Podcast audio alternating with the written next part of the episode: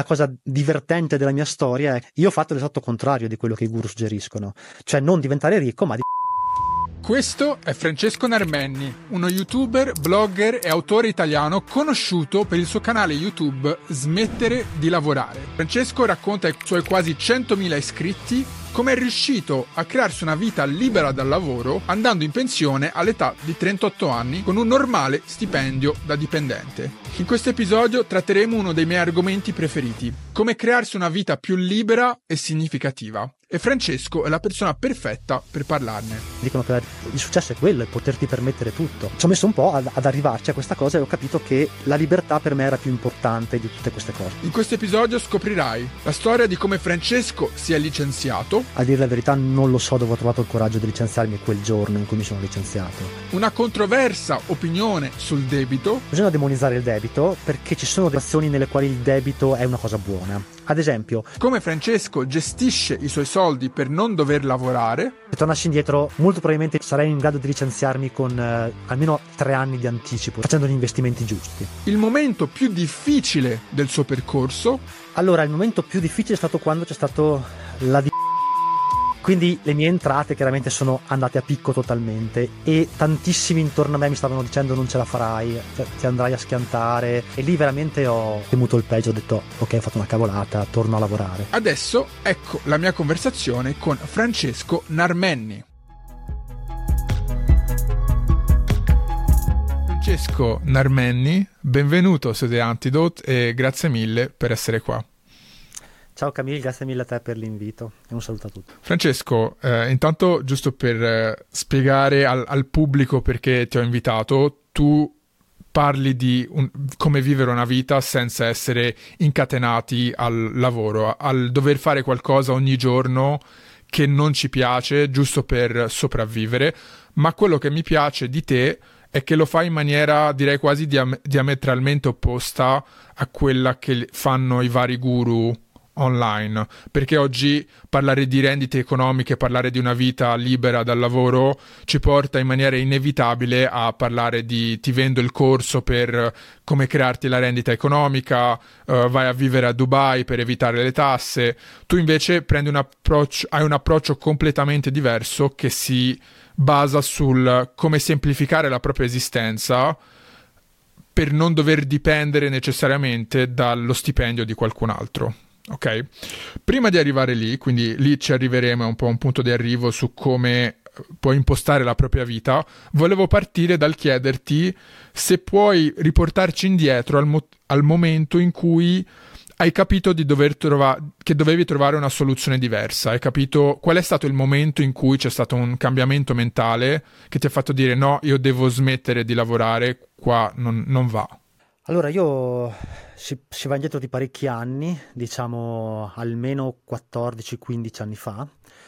Lavoravo per una grande azienda che faceva software per le banche, quindi ho conosciuto molto bene quel mondo bancario, tra l'altro nel momento della, del boom della new economy, quindi parliamo di quando proprio l'informatica era alle stelle, e lavoravo a Bologna per una grande ditta, adesso non, non faccio il nome, e stavo tutto il giorno in ufficio, cioè io partivo eh, dal mio ben amato Trentino il, la domenica sera col treno, arrivavo a Bologna, stavo tutto il giorno, tutta la settimana a lavorare in quella città, ho lavorato anche a Roma, ho lavorato anche a Milano, in tanti posti in quegli anni, e poi tornavo a casa il venerdì sera, qualche volta sabato mattina. E dopo un po' di mesi di questa routine, mi sono reso conto che se non avessi cambiato qualcosa nella mia vita, la mia vita sarebbe continuata in quella direzione.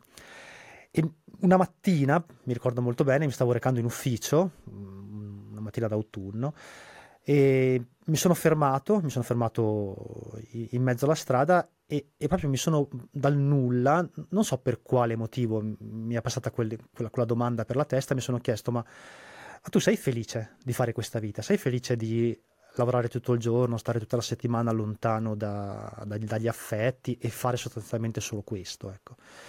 E la risposta lì per lì è stata no, io non, non mi sentivo felice, anche se non riuscivo veramente a capire perché questa cosa non mi rendeva felice, perché stavo facendo esattamente quello che i miei genitori si aspettavano che io facessi e che la, la società in generale vuole che tutti quanti facciamo, no? cioè prendere eh, un diploma, una laurea, nel mio caso eh, trovare un bel lavoro ben pagato. Eh, nel mio caso poi io ero anche abbastanza privilegiato perché mm, stavo in trasferta, quindi mi pagavano l'albergo, mi pagavano le cene fuori, i pranzi fuori, no? quindi riuscivo anche a, te- a, a tenere da parte in maniera considerevole i miei risparmi. E quindi non capivo, no? incarnavo perfettamente il modo considerato normale di vivere, eppure non ero, non ero felice. E questa cosa mi ha mandato in crisi totale, eh, perché la prima domanda che ti poni, il primo quesito che ti passa per la testa è ma, ma sai davvero, sei strano? Sei così strano? Cosa, cos'hai che non va? Cosa, cosa ha il tuo cervello che non va? Sei incontentabile? Sei un uh, figlio di papà che, no? che ha tutto e vuole di più?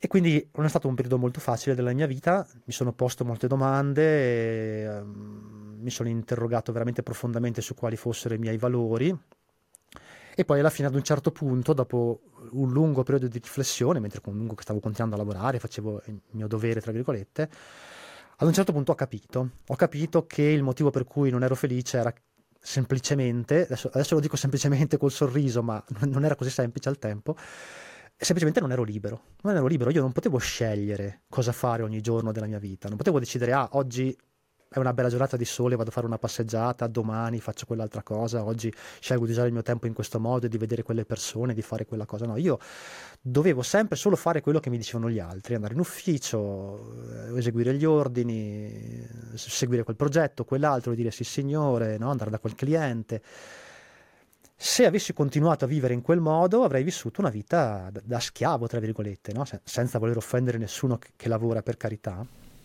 Ma, Ti ma faccio una, una breve, breve, domanda qua. Sei sempre stata una persona, sempre stata una persona che comunque ha avuto questa spinta verso, verso la libertà o è stato da quel momento che poi l'hai, l'hai, trovata? Perché ci sono delle persone che nella vita non riescono mai in qualche modo a eh, trovare un posto stabile perché non ce la fanno proprio a seguire una routine, a sottostare a ordini degli altri, tra virgolette.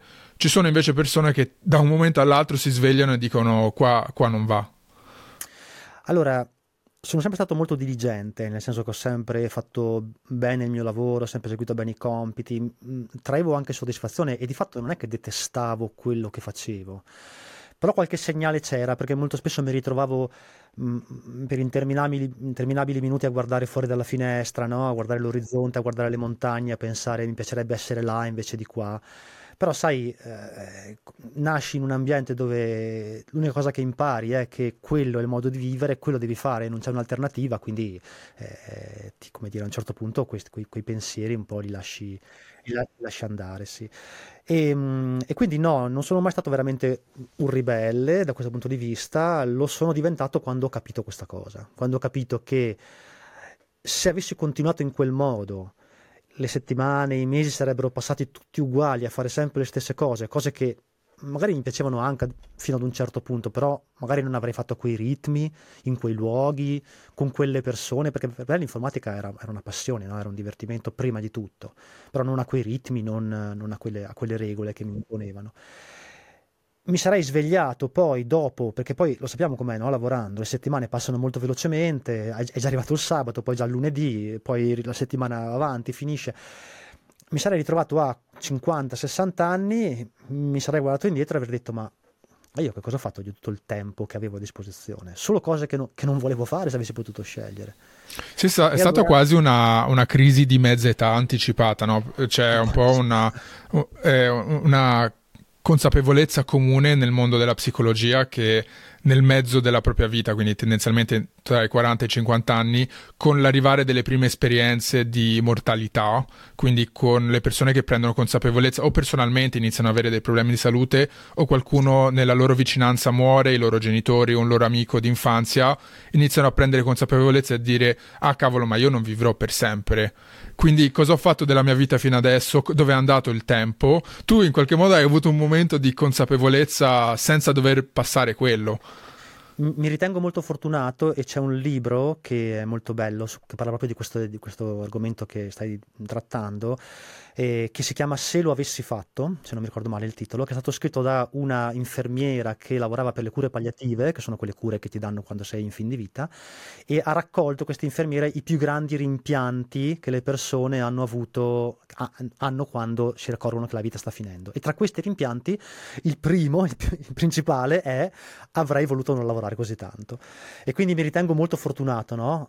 Mm, eh, da un lato, se ci penso, lo devo al mondo del lavoro, no? Lo devo al, al fatto che è stato così stressante con me il lavoro, perché l'informatica è un lavoro molto stressante, a dire la verità, che mi ha fatto in qual- probabilmente mi ha fatto un po' esplodere, no? Sempre tutte le cose di corsa, sempre dover rincorrere scadenze impossibili, sempre davanti ad uno schermo tutto il giorno e quindi devo, magari avessi fatto un altro lavoro nella mia vita mh, mm, più tranquillo, più sereno, non, sì. ser, non sarei c'è, c'è, un detto che mi piace molto che è la via degli eccessi porta al palazzo della saggezza, no? che a volte è proprio attraverso quegli eccessi, andando troppo in una direzione, lavorando troppo, oppure chi esce troppo la sera, chi va, eh, a cui piacciono troppo le donne, no?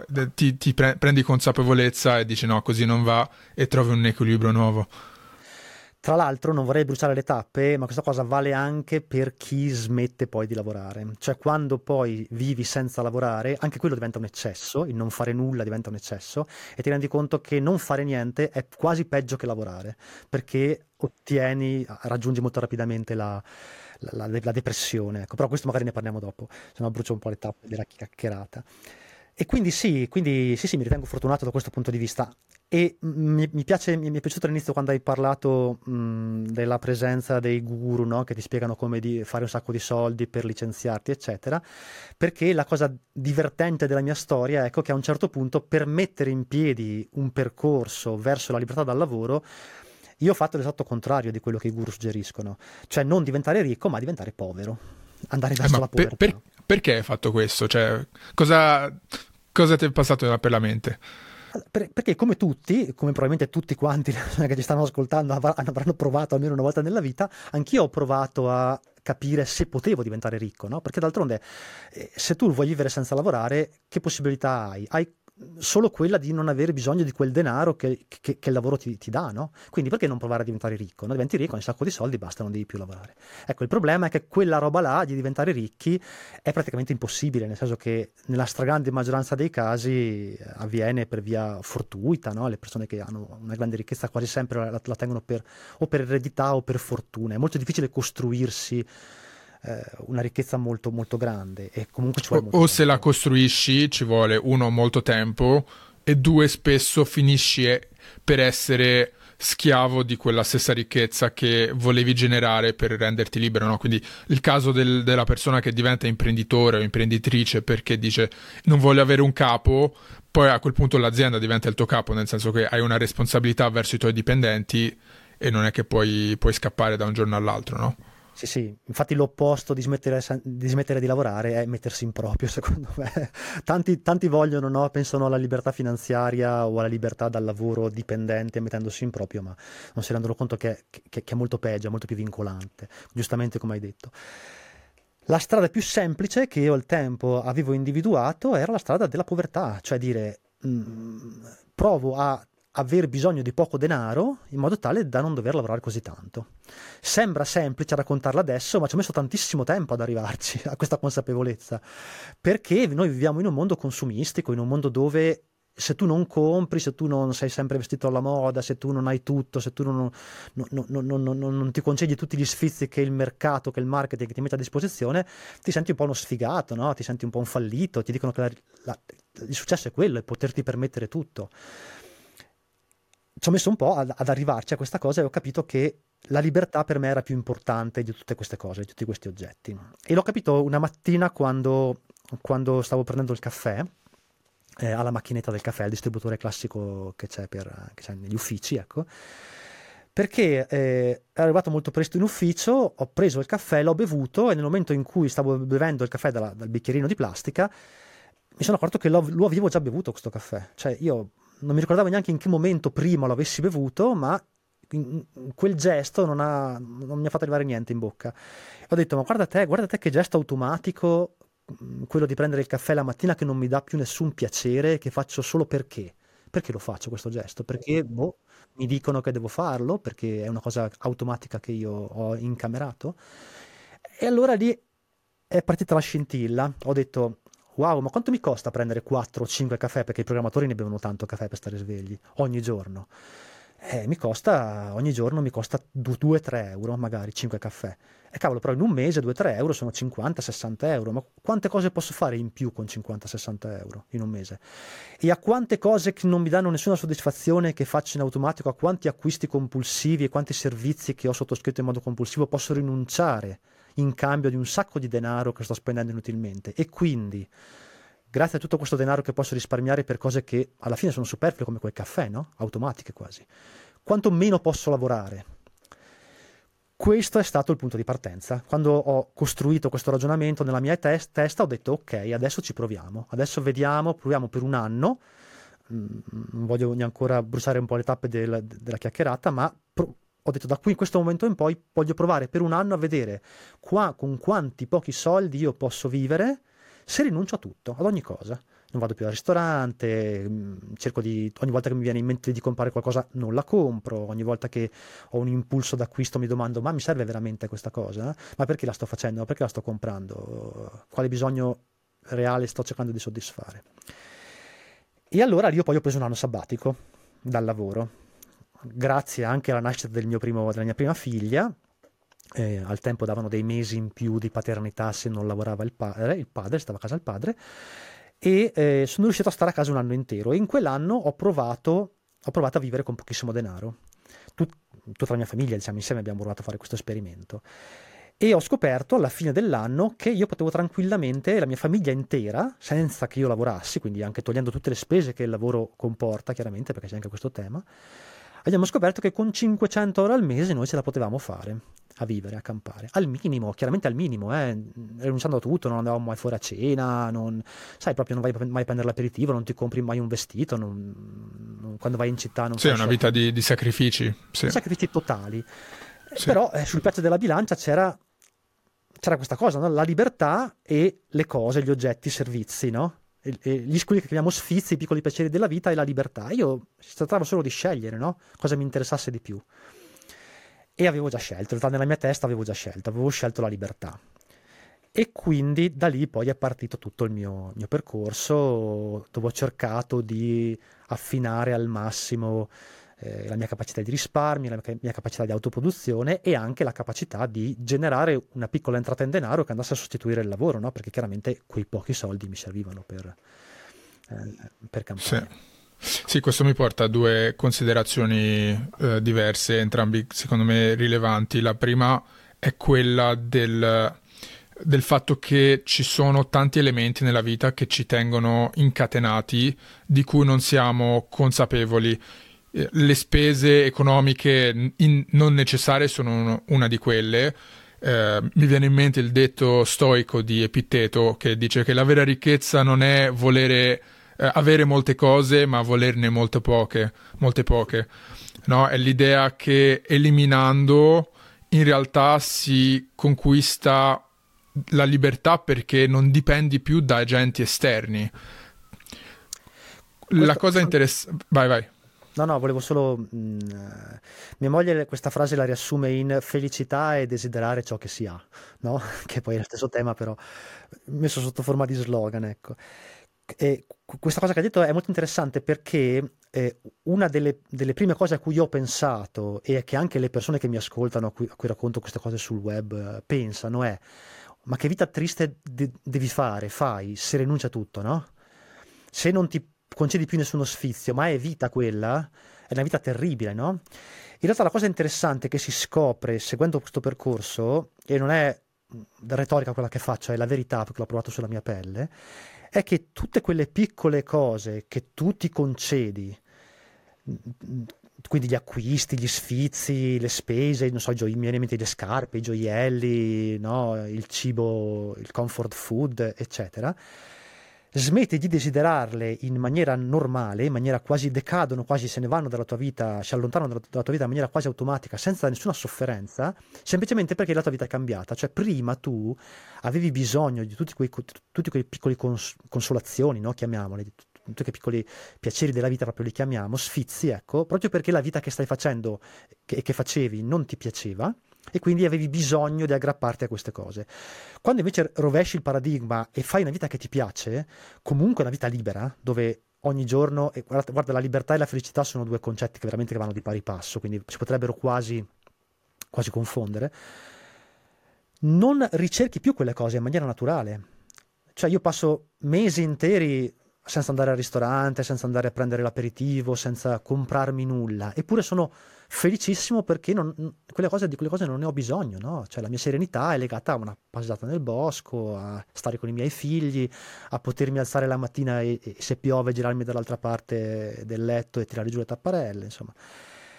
E questo è un tema fondamentale secondo me perché è uno dei grandi ostacoli, no? Uno dice io mi privo delle cose e farò una vitaccia, invece non è così. Ad un certo punto ti rendi conto che, che è, è, la vita che è bella. Ass- assolutamente, infatti io sono un grande eh, estimatore e promotore della privazione volontaria, no? eh, perché ci sono tante cose nella vita che ci tengono attaccati, aggrappati, quasi eh, drenano la nostra energia. Questa è proprio anche un'idea buddista, no? che ogni possesso, possedimento è qualcosa che drena la tua energia. Infatti, se vuoi diventare un monaco, la prima cosa che ti dicono di fare è devi donare tutti i tuoi averi, perché non devi avere attaccamenti che, che secondo loro limitano la tua spiritualità. Ora, senza dover andare lì necessariamente per la persona normale che ci sta ascoltando, io nella mia, nella mia vita ho sempre, cerco costantemente di mettermi in una situazione di privazione volontaria, quindi ad esempio digiunando, eh, non comprando cose per un periodo di tempo, quindi mettendomi un, facendo anche uno esperimento con quanti pochi soldi posso vivere questo, questo mese, perché poi nella vita mi è tornato utile non dover de- necessariamente dipendere da qualcosa, perché ci sono situazioni nella mia vita in cui, ad esempio, ho lasciato un lavoro stabile che mi pagava bene e ho dovuto per un periodo di tempo di 6-8 mesi veramente vivere con pochi soldi perché ero nel processo di ricrearmi una, una carriera, di cambiare lavoro. La prima è che ho dovuto utilizzare la skill, ad esempio, del digiuno perché a volte magari non potevo permettermi di fare la spesa finché non mi entrava un, un'entrata econom- economica nuova. Io sapevo di poter durare 3-4 giorni senza mangiare perché l'avevo fatto come esperimento sulla mia pelle, quindi non era un problema per me saltare un pasto quel giorno, no? magari invece di farne due o tre ne, facevo, ne faccio uno abbondante e sono soddisfatto.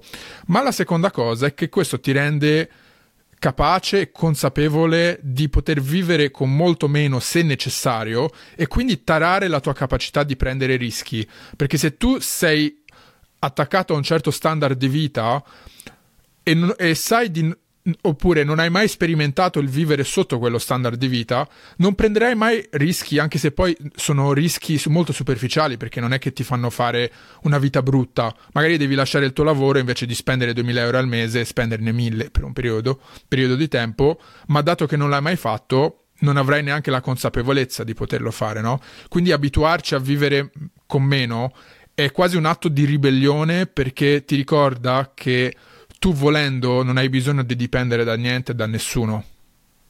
Sì, sì, a questo, a questo tema meraviglioso che hai, che hai esplorato mi, mi, mi, va di aggiungere anche un'altra considerazione che è innanzitutto la privazione è un, un qualcosa che poi dopo ti dona una gioia, una gioia incredibile quando invece qualcosa ce l'hai, no? Cioè se tu vivi eh, diciamo in ristrettezza volontariamente, poi anche una, una piccola novità, un qualcosa che capita, un, una piccola, anche qualcosa che ti concedi no? ad un certo punto, dopo tanto tempo cui, durante il quale ti privi, è una grandissima gioia. Io lo vedo anche con i miei figli, no? questa cosa. I miei figli in, nei periodi in cui sono abituati ad avere tanto, sono, diventano incontentabili e tutto è noioso. Quando ritengo un po' stecchetta, invece loro, una, una piccola libertà diventa una gioia incredibile e, ed è meraviglioso questo. E quindi è davvero un, un tema fondamentale. La, l'altro aspetto mm, splendido di cui mi va di parlare è che to- togliendo dalla tua vita tantissime cose, la semplifichi moltissimo la tua vita e quindi la vita, la vita, diventa molto meno complicata, molto meno problematica, tu hai molti meno pensieri, hai molte meno preoccupazioni, diventi molto più libero mentalmente. E poi quando, come, adesso tu hai toccato il buddismo, ma anche questo è un tema legato al buddismo, quando poi la tua mente è libera e sgombra dai pensieri, e sgombra dalle preoccupazioni, allora c'è spazio per pensieri molto più elevati, no? che, che vanno oltre e, e, e, sono quelli i pensieri fondamentali, perché allora è lì che finalmente ti interroghi sul senso della tua vita, su quello che stai fa- se su quello che stai facendo è, è qualcosa di, di, di, valido per te, se la direzione che stai prendendo è una direzione giusta, no? La maggior parte delle persone vive col pilota automatico perché ha la testa intasata di input quotidiani e non si ferma mai e dice ma ma dove sto andando? Ma cosa sto facendo? Ma perché lo sto facendo? Ma dove andrò a finire, no? In questa direzione. Ed è tutto Assolutamente, forse è un altro grande tema no? su cui poi magari possiamo toccare più, più in là, che è quello di, qua non stiamo necessariamente parlando di vivere senza lavorare, ma stiamo parlando di non vivere una vita dedicata a cose che non vuoi fare, vivere invece una vita dove ti fai le domande giuste e dedichi il tuo tempo a quello che ti dà significato alla tua esistenza. E l'eliminazione, perché io mi metto nei panni di chi ascolta e dice eh ma io non ho intenzione di vivere. A me piace uscire con gli amici mi, piace, mi piacciono le attività che faccio. Non è necessario vivere una vita da asceta per raggiungere queste cose. Eliminando hai spazio intanto per capire le tue priorità, quindi capire per te dov'è importante spendere il tuo denaro. Magari ti piace viaggiare, quindi le, i pochi soldi che hai li spendi lì. E avere tempo se hai un anno dove magari tiri un po' la cinghia perché non devi lavorare, puoi pensare a come posso crearmi un'entrata economica facendo qualcosa che mi piace, chi sono io, cosa posso dare al mondo, o magari non qualcosa che mi piace, ma che non necessariamente mi pesi tantissimo come, come il mio lavoro. No? Quindi eliminando si crea spazio e lo spazio per definizione è creativo. Mm, tra l'altro mm, sfondi una porta aperta perché eh, delle, uno dei temi comuni mm, delle persone che mi scrivono è ma io non so cosa fare, ma io non so cosa fare oltre il mio lavoro, ma io non so cosa, quali sono le mie capacità e, e, ci, e, ci, credo che non lo sai perché la tua mente non è stata abituata a questo, non è stata abituata a interrogarsi su quello, giustamente come dicevi, su quello che veramente desideri, no? su cosa ti, renderebbe, quali sono poi le tue capacità, le tue aspirazioni, i tuoi talenti no? e a svilupparle. Hai fatto quello che dovevi fare fino adesso e, e quindi ci vuole tempo, ci vuole tempo e il punto di partenza, giustamente come dicevi, è iniziare a liberare spazio per concederti eh, un, un, una bolla diciamo di pace dove incominciare a interrogarti e porti le domande giuste. Sì. Ne, nel tuo anno sabbatico se puoi descriverci un po' come, come, è stato il processo di eliminazione, quindi cosa hai eliminato, come ti sei reso indipendente, quali sono stati i sacrifici che hai fatto? Sì. Allora, la, la mia priorità era quella di spendere meno possibile, come ti ho, come ti ho detto, e quindi mi, la, la, prima, la maggior parte delle energie le ho concentrate sulla capacità di diventare indipendente, autonomo, a 360 gradi. Quindi eh, io avevo già costruito la casa in cui, in cui vivevo, mm, perché con mia moglie avevamo comunque risparmiato. Io ho lavorato quasi vent'anni, eh, poi adesso qua sembra che il tempo sia passato in questa chiacchierata no? molto rapidamente, ma è, è, un processo che è durato di lavoro che è durato quasi vent'anni. E, ehm, e ho, in questa casa che ho costruito molto piccola, in un piccolo paesino di montagna, ho cercato di mantenere un pezzo di terra abbastanza grande dove poter coltivare. E quindi attualmente ho due orti, uno, uno, molto grande che è un po' più distante da casa e uno piccolino che è molto vicino a casa, dove autoproduco tutta la verdura e la frutta che mi serve per vivere. Quindi quello è stato un punto, il punto di dire cerco di dipendere il meno possibile dai supermercati, da, dalla grande distribuzione chiaramente non per tutto perché la farina la devi comprare, il latte lo devi comprare, forse ti puoi fare le uova con le galline per carità, ma comunque non, non al 100%. Poi mi sono reso indipendente dal punto di vista del riscaldamento, che è stato il secondo passo, cioè ho studiato un po' come funzionano le cose, ho scoperto che nella mia regione e anche in altre regioni italiane ci sono antichi diritti che ti permettono di avere un pezzo di bosco che puoi tagliarti da solo ogni anno, pagando una piccola tassa e quindi iniziato a tagliare la legna e a riscaldarmi con la legna d'ardere in modo tale da essere indipendente. Indipendente anche dal punto di vista dell'elettricità, ho costruito un impianto fotovoltaico molto grande, molto più grande di quello che, che, che mi serviva per produrre l'energia che mi serve l'energia elettrica, che mi serve anche in questo momento per illuminare e fare questa chiacchierata. E eh, non solo, ma attualmente è talmente grande il mio impianto che io vendo l'energia allo Stato, quella che mi avanza. Anche qua l'importanza di capire le regole, impararle, no? Dice il Dalai Lama, impara bene le regole per aggirarle al meglio, no? Questo è fondamentale se vogliamo sfruttare la società in cui viviamo. E, ehm, e, e quindi vendendo l'energia allo Stato guadagno un tot che copre che copre la restante parte delle bollette, quindi quelle che non posso azzerare, l'acqua ad esempio, perché non è che raccolgo l'acqua da un fiume, e il gas, perché il gas comunque in parte lo utilizzo, e le immondizie, la, la, la, i, i, rifiuti, ecco che quelli vanno pagati in base alla metatura della casa. Questo insieme mi ha portato ad avere bollette zero, ad avere un'autosufficienza quasi completa dal punto di vista dell'alimentazione, quasi completa, ancora comunque mi rifornisco per molte cose nei negozi, e, ehm, e, e questo è stato, è stato, abbastanza, diciamo, perché la grande, la grande parte, diciamo, ecco, della mia, delle mie uscite in denaro erano queste. Contemporaneamente, avendo molto tempo durante quell'anno sabbatico, ho incominciato a imparare a ripararmi le cose da, sole, da solo, quando i miei bambini vogliono, volevano qualcosa, a cercare di trovarlo gratis o scambiarlo con il mio tempo. Mi sono iscritto alle banche del tempo, no? che sono questi luoghi meravigliosi dove tu dai il tuo tempo in cambio di tempo di altri. Quindi io riparavo i computer o facevo i siti web delle, dei bed and breakfast, ad esempio, in cambio delle ore di un idraulico che veniva a sistemarmi la lavatrice quando si rompeva. E quindi ho scoperto un mondo meraviglioso di gente che fa le cose senza il denaro e, e, e un, un baratto, essenzialmente, baratto moderno. Un baratto moderno. Ci sono tante forme, ci sono tanti siti dove la gente fa le cose gratis, basta, basta cercarli.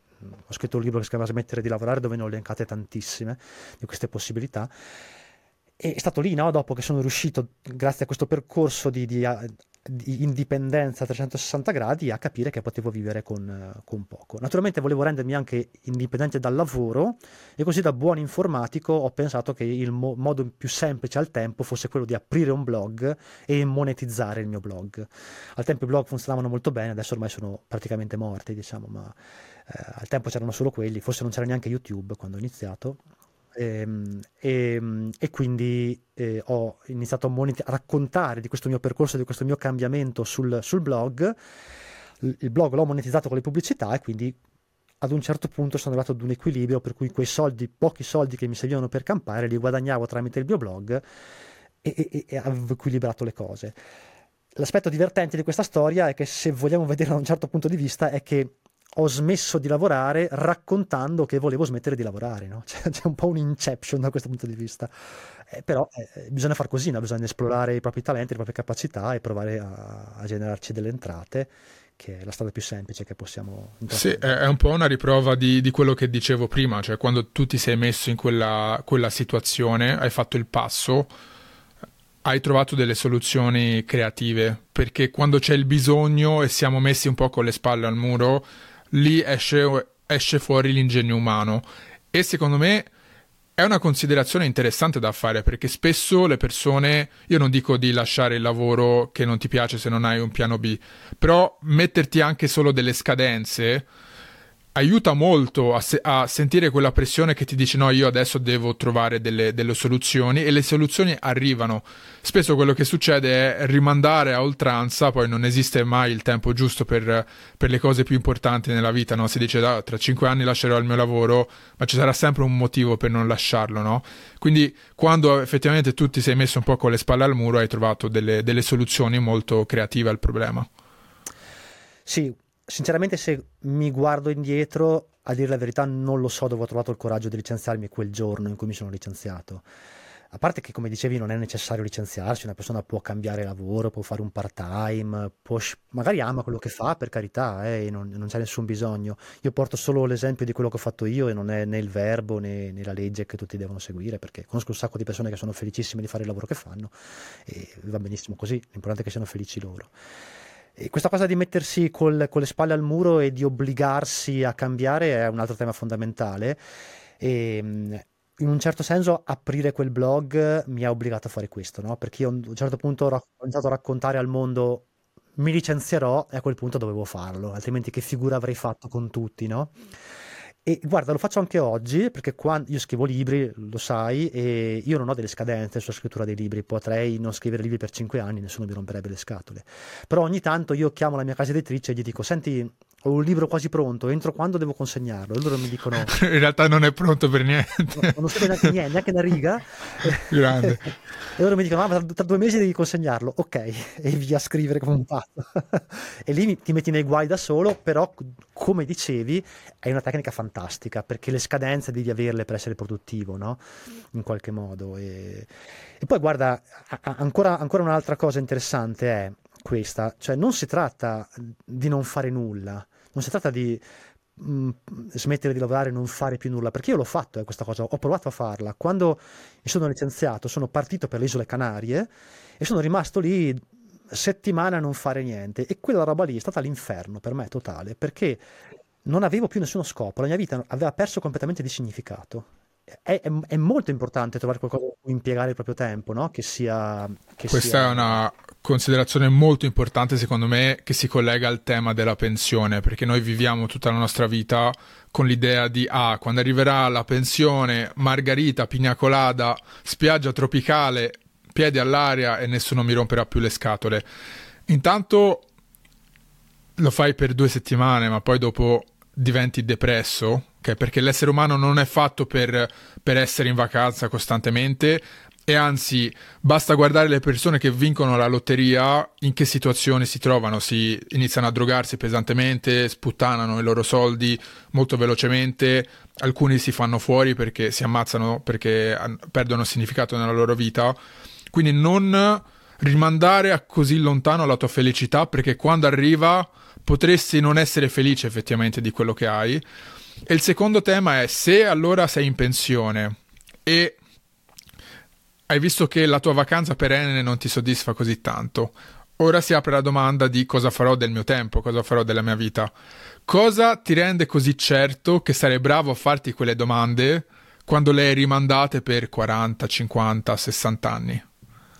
Ma poi, poi mi viene da aggiungere, anche trovassi la tua, la tua quadra no? ad un certo punto e dicessi ok adesso io so cosa fare del mio tempo libero cavolo sei anziano hai 70 anni e la maggior parte delle cose che avresti potuto fare quando avevi 30 anni non le potrai fare quantomeno con lo stesso entusiasmo e con la stessa forza quindi hai perso tantissime opportunità e io lo vedo nei miei genitori che sono anziani, la voglia di fare, la voglia di, di esplorare anche il mondo, di girare, è, è, cala, è calata negli anni.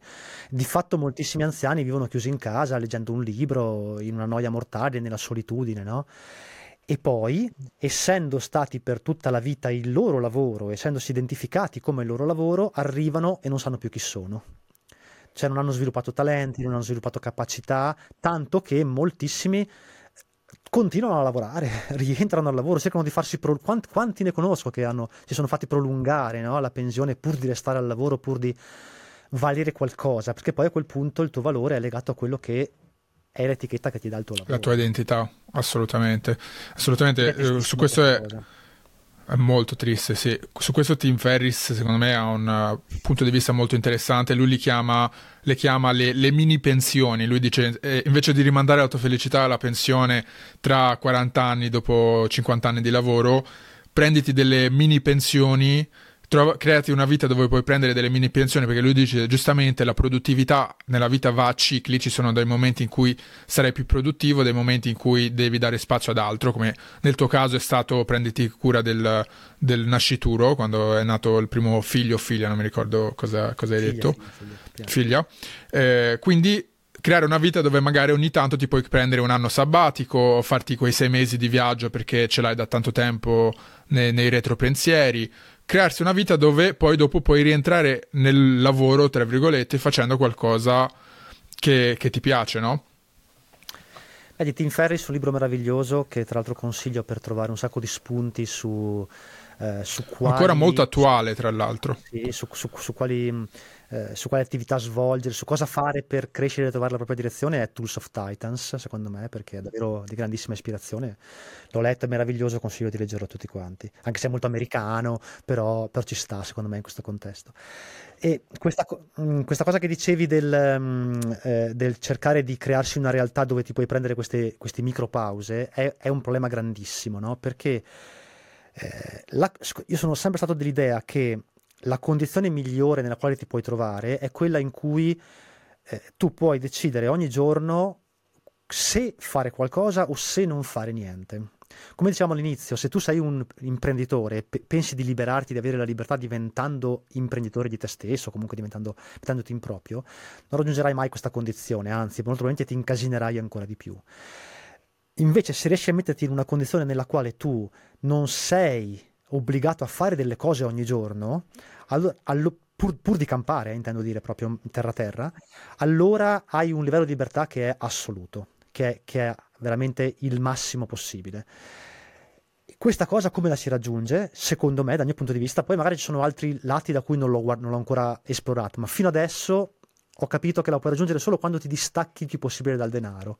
Perché alla fine è il bisogno del, di denaro, no? di, di tanto o di poco che sia, che ti obbliga a dover fare delle cose ogni giorno per campare. Se riesci a generarti un'entrata in denaro che richiede pochissimo sforzo, dopo magari qua se vuoi ti racconto un po' come ho fatto io, quali entrate ho, eh, allora quello, quello ti dà quel senso di libertà meraviglioso che, guarda, per farci capire da quelli che ti ascoltano, è molto simile a quello che provi il primo giorno di vacanza, no? Che davanti a te hai un orizzonte temporale che è quasi indefinito, magari tre settimane, dici wow, adesso non, ho, non, devo più fare niente, non devo più rispondere a nessuno, non ho più nessun dovere, posso davvero domani fare quello che voglio, dopodomani fare quello che voglio, dopodomani ancora fare quello che voglio, non ho nessuno a cui rendere conto. Poi man mano che la vacanza finisce, quel senso di angoscia ritorna, no? Del dovere, del dovere. Ecco, liberarsi da questo è il vero senso di libertà che secondo me bisognerebbe ricercare per essere felici, per stare bene. Sì. Ti faccio un'ultima domanda sempre sul tema di liberarsi da vari elementi che ti tengono ancorato, poi magari passiamo proprio più nella parte strategica, no? eh, il tema che volevo affrontare è quello del debito, perché io adesso ti dicevo prima abito in Canada e eh, questa è una cosa che ho anche trattato in altri episodi del podcast, mi sono reso conto stando qua quanto la cultura del consumismo sia a livelli esponenziali rispetto all'Italia. Qua hanno tutti debiti, molteplici debiti sulle carte di credito, um, hanno affitti o um, mutui sulla casa che dovranno pagare per 30 anni. In generale ho sempre visto il debito e sono sempre stato molto attento su, uh, su cosa prende- compravo con un finanziamento, ad esempio perché l'ho sempre visto come un grande ostacolo alla libertà, perché essenzialmente è qualcosa che ti ancora e ti obbliga a lavorare. Io stesso co- parlando con i miei amici, ad esempio, questo è un tema che ho trattato anche con Luca Lixi sul podcast, che è un esperto di, di finanza, eh, dell'idea che il giovane deve prendersi una casa con un mutuo, no? la casa in cui poi lui abiterà, quindi dove tu, tu, abiterai. Volevo chiederti come hai gestito nella tua vita il debito, perché immagino che la tua casa, quando l'hai comprata, so se l'hai pagata cash o l'hai presa con un mutuo, e in generale come ragioni sul debito. Allora, no, io eh, sono sempre stato della filosofia di non fare mai nessun debito, cioè ti compri quello che ti puoi comprare, punto. Se non hai i soldi non te lo compri, fine. Capisco che nel, nel mondo moderno questa cosa sia considerata un po' giurassica come ragionamento, però è l'unico modo che hai per essere libero, no? ed, è, ed, è, anche un esercizio psicologico molto, molto valido che puoi fare su te stesso. Tanto che quando ho costruito casa, io avevo i soldi per costruire casa, cioè prima di iniziare a mettere per terra il primo mattone, io avevo tramite risparmi ed investimenti messo da parte tutto. Io e mia moglie, eh? io e mia moglie perché siamo sempre andati avanti all'unisono e abbiamo sempre entrambi guadagnato e risparmiato.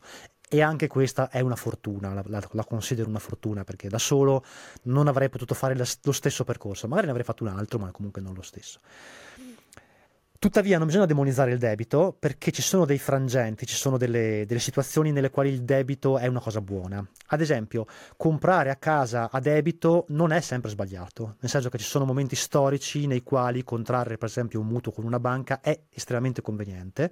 Quando, quando iniziamo ad andare un po' nel tecnico, per esempio nel 2000, fino al 2022-21 diciamo, ecco, c'erano mutui allo 0,8% anche volendo, potevi prendere e erano soldi regalati dalle banche e quindi chiunque avesse avuto un progetto di acquistare casa per sistemarsi, quello lo può sapere solo il singolo se è una cosa valida per lui o meno, non è né un obbligo né un dogma, ognuno sa dovrebbe decidere se è una cosa buona o no per lui, ci potevano avere sostanzialmente soldi gratis dalla banca restituendone pochissimi di più. Adesso è diverso, adesso i mutui sono al 4-4,5% ed è abbastanza un suicidio fare un mutuo adesso. Magari si può aspettare due anni e i tassi potrebbero rientrare, visto che le banche centrali hanno smesso di alzare i tassi di interesse. Tuttavia, comprare una casa con un, con, con, con un debito può anche essere una mossa molto furba per generare un'entrata. Io ho degli investimenti immobiliari eh, che ho fatto negli anni che mi permettono di avere delle entrate, tra virgolette, passive, anche se è un termine terribile oggi, sul quale oggi si abusa. Perché? Perché l'immobiliare è l'unica forma di investimento che puoi fare sulla quale puoi avere una leva finanziaria quasi del 100% perché i soldi ti arrivano da tutti la banca. Quasi nessuno ci pensa, ma tu potresti prendere dei soldi da una banca come hanno fatto molti miei amici e molti miei conoscenti. Comprarti la prima casa con tutte le agevolazioni della prima casa, mantenere lì la tua residenza e magari affittare una stanza, affittare due stanze per coprire la rata del mutuo. Dopo passati, cin- passati 5 anni dall'acquisto della casa, tu puoi rivenderla senza perdere le agevolazioni sulla prima casa e quindi potresti non solo rivenderla e coprire completamente il mutuo che hai aperto, ma pure guadagnarci. Oppure metterla certo, in base al, al mercato, no? Esatto, oppure metterla completamente a rendita e tu andare a vivere da un'altra parte. Ci sono, ci sono moltissime opportunità da questo punto di vista, quindi non, non, va demonizzato al 100% il debito. Ma guarda, nemmeno un imprenditore che avesse un'idea veramente valida e volesse contrarre un prestito da una banca per portare avanti quell'attività va demonizzata. È una cosa che io non farei mai, perché non, non, ho capito che si può guadagnare anche in modi differenti senza per forza fare l'imprenditore, eh, però non è una cosa che va demonizzata. Ecco. Questo è importante dirlo.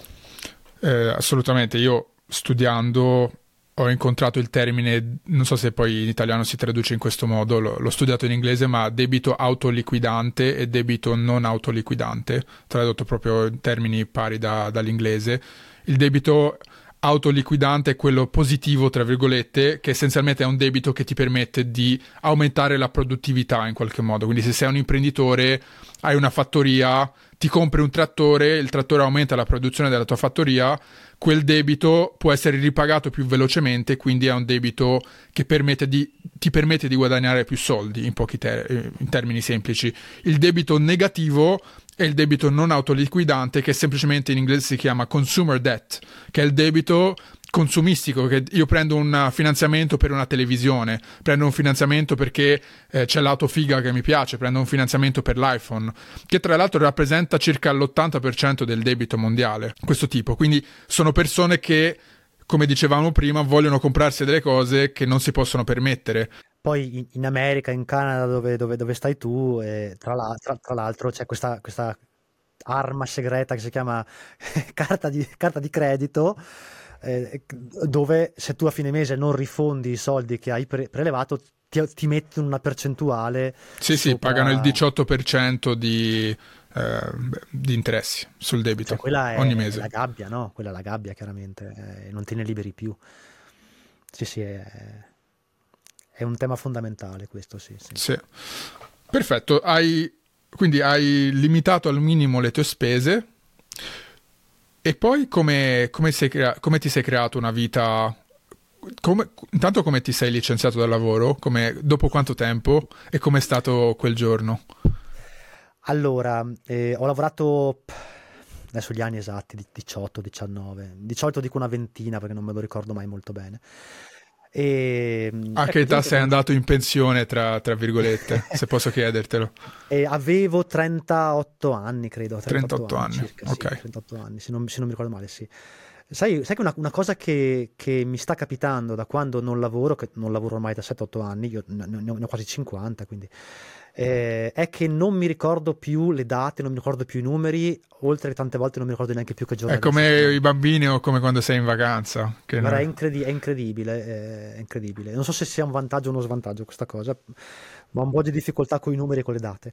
E, ehm, quel giorno lì sono andato dal mio capo e gli ho detto, eh, eh, tra l'altro una persona che ho sempre stimato moltissimo, a cui devo tanto perché mi ha insegnato moltissimo nella vita, e gli ho detto guarda sai che c'è? Io mi licenzio. E lui mi ha detto eh ti licenzi cosa vai a fare? Mi ha detto. E io gli ho detto eh niente. Eh, niente ti avranno fatto sicuramente un'altra offerta da quell'azienda. Mi ha detto anche il nome dell'azienda perché lui sapeva che mi cercavano anche da un'altra. Ho detto guarda no te lo assicuro non ti racconto balle.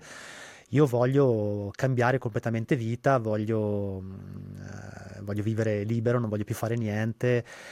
E la cosa interessante è stata che lì per lì lui mi faceva tantissimo muro, come dire, mm, mi diceva ma è impossibile, non ce, la farà, ma- non ce la farai mai, non ci credo che non lavorerai, non ci. In realtà poi quello che è successo è che dopo neanche un mese anche lui si è licenziato dalla stessa azienda.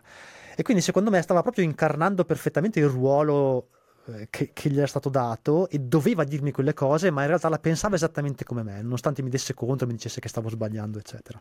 Hai mai per pensato che magari il tuo licenziarsi l'abbia ispirato anche a lui? Non lo so sinceramente questo, magari sì, magari sì.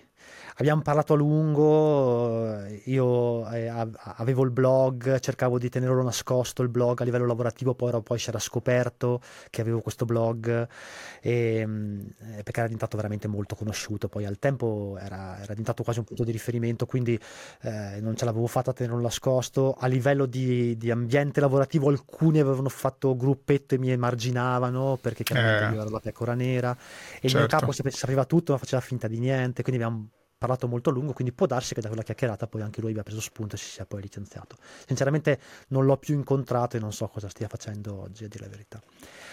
E, ehm, e fatto quello è stato tut, do, dopo tutto in discesa. Eh, sai, a dire la verità, credevo che l'avrei accusato molto più duramente il colpo. Credevo che me la sarei fatta sotto, per dirla in francese, un po' di più. In realtà poi ho scoperto che quando poi sei in gioco, alla, fine balli, no? Cioè ti, un modo per, per, andare avanti lo trovi e n- non ho avuto solo momenti positivi, ho avuto anche momenti difficili nei quali magari non avevo abbastanza soldi, a fine mese non ci arrivavo benissimo, però qualcosa mi inventavo sempre, mm, perché alla fine no, la necessità poi fa virtù, no? come si dice. E, e quello mi ha dato molta forza e credo che sia anche un messaggio buono per tutti, cioè le persone non devono aver paura di fare le, delle scelte, perché poi in qualche modo ce la si fa sempre. Siamo così pieni di risorse e, e, e, e non, le, non, le, tiriamo fuori perché siamo molto comodi e perché seguiamo magari i percorsi già fatti da altri no, nella vita, che è più semplice, ma poi quando ci si mette in gioco si tira fuori davvero tantissimo e ci si rende conto che, che sia tanto da dare e tanta energia da spendere. Sono d'accordo. Ti, ti dico la, la, mia storia è molto simile su questo. Io mm, ho fatto diversi lavori, sempre un po' cercando anche di vivere la vita un po' da nomade digitale. Per un periodo sono entrato a lavorare per un'azienda di criptovalute molto conosciuta, molto, molto grande. Non farò il nome, ma sicuramente eh, eh, la, la conoscete tutti eh, però non mi sono trovato molto bene perché era una, una, un ambiente molto corporate, molto, una, una, grande azienda con 4.000 dipendenti, ti puoi immaginare, no? Mi sono licenziato con un mezzo progetto da parte che doveva andare in porto dicendo, beh, andrò a fare quello, mi entusiasma di più. Fatto sta che due settimane dopo che mi sono licenziato questo progetto non è andato in porto e moment- da un momento all'altro mi sono trovato da- che avevo un lavoro molto ben pagato a non avere nessuna entrata economica e anche il piano B che credevo di avere non è andato in porto. Però stranamente per me, se guardo indietro, il momento più difficile non è stato quello, è stato il licenziarsi. È stato il licenziarsi. Perché in quel momento ho detto, vabbè, ormai è fatta, trova una soluzione adesso. Cioè non, non hai neanche tempo per, per renderti conto e piangerti addosso, perché adesso hai deciso di ballare, balliamo, e sei subito solution oriented, devi andare a trovare una soluzione, cosa che ho trovato e adesso sono estremamente grato di questa cosa perché sto facendo un lavoro che adoro e sono in una situazione completamente diametralmente opposta dopo solo un anno, quindi è andata molto bene da questo punto di vista, però per tornare al tuo punto, a volte il primo passo è proprio quello più difficile. È vero, è vero. È vero, è vero. Perché abbiamo la testa piena di paure. E poi le paure, quando... Non lo so, ogni tanto mi viene, viene questo paragone, no? È come quando io vado spesso nel bosco, no? se, io, se, io, adesso in questo momento penso al bosco mi sembra un posto molto pauroso, molto, molto, pieno di pericoli, però quando ci sono dentro invece nel bosco ci sto camminando mi sembra il posto più bello del mondo. Secondo me è la stessa cosa, no? cioè ci proiettiamo troppo avanti con i pensieri. Pen- ma ragazzi, cioè in, in, Occidente non muore nessuno di fame, a, a, riso e patate puoi andare avanti quanto vuoi e con 5 euro mangi una settimana, voglio dire, no? se sei nei guai. Eh, se veramente sei nei guai puoi sempre andare a lavorare da McDonald's, tanto ti prendono subito perché non ci vuole lavorare nessuno in quel posto e c'è un turnover enorme e qualcosa fai temporaneamente. L'importante è fare il passo, l'importante è fare il passo, ecco. È chiaro che non bisogna fare un salto nel vuoto, bisogna avere una certa preparazione. Da questo punto di vista la preparazione economica è fondamentale, avere per esempio un piccolo tesoretto da parte, no? mettere da parte un certo numero di risparmi, se le cose si mettono male, questo, questo è fondamentale. Per me, secondo me, la scelta migliore che si può fare per licenziarsi e comunque vivere una vita libera è quella di costruirsi col tempo delle, de, delle rendite che siano distaccate dal tuo lavoro. E spesso questo aspetto viene un po', come dire, no? se ne abusa oggi di questa tematica, la tematica delle rendite passive, di generare guadagni extra, eccetera, perché è il tema dei fuffaguru, eccetera. Ma in realtà se trattato nel modo corretto, se raccontato nel modo giusto, è davvero la svolta, è davvero quello che ti cambia completamente il punto di vista e che ti dà la libertà che stai cercando. E sarebbe bello parlarne di questa cosa. Sì, assolutamente. Infatti, la prossima cosa di cui ti volevo chiedere è quando stavi pianificando di smettere di lavorare, intanto qual è stato il tuo piano? Quindi se puoi, se eh, ci siamo appena conosciuti ti dico guarda voglio anch'io smettere di lavorare, sto lavorando adesso, vorrei andare in pensione, ora ne ho 27, ti dico voglio andare in pensione anch'io a 38 anni, quale sarebbe il percorso suggerito in base alla tua esperienza che mi diresti di fare, quindi qual è stata anche la tua pianificazione personale? E adesso che hai già fatto il passo e ti sei già stabilito, magari questo è il, è il secondo step di cui trattiamo, quali sono le tue varie eh, entrate economiche, quindi come gestisci le tue finanze? Allora, ho fatto tanti sbagli quando ho pianificato la mia, la mia indipendenza finanziaria perché non avevo sufficiente conoscenza. Avrei dovuto studiare un po' di più certi temi, soprattutto il tema degli investimenti, eh, perché ho investito i miei soldi in maniera abbastanza poco efficiente. Cosa ho fatto io? Diciamo, eh, per molti anni ho lavorato e ho risparmiato, quindi come, come ho già raccontato ho cercato di tagliare al massimo le uscite per cercare di avere più soldi possibili. La maggior parte di questi li ho usati per eh, costruire la casa in cui, in cui, vivo adesso. Ti parlo anche di cifre. Eh. Io e mia moglie, nel, più o meno in 20 anni di lavoro, siamo riusciti a mettere da parte più o meno 350.000 euro in quasi vent'anni. Che se ci pensi, ce lo dico. È un'ottima cifra. Un'ottima cifra, però non è tantissimo in due. Cioè, è mettere da parte in due 2000 euro al mese, circa se consideri anche la tredicesima. Noi guadagnavamo 1500 più o meno a testa vivevamo con 1000 euro, al tempo non avevamo neanche figli, ho vissuto in casa con i miei genitori per molto tempo, mia moglie ha vissuto in casa con i suoi genitori per molto tempo, che è un'ottima strategia finché sei giovane, eh, soprattutto nella prima parte del, lavorativa, perché puoi mettere da parte un sacco di soldi. E più o meno mettevamo da parte 2000 euro al mese e ne risparmiavamo 1000, ne, ne spendevamo 1000 per vivere anni di grandi sacrifici, eh, per carità, per arrivare alla libertà che oggi ho fatto anni di grandi sacrifici, questo va detto, non c'è una, non c'è una scorciatoia, non c'è un modo veloce per, per fare questo. Ho investito in maniera molto sbagliata perché al tempo non conoscevo il mondo degli investimenti mh, autonomi, dell'investire in modo, come dire, per, per, sé, usando gli ETF, cose che dopo magari ti racconto.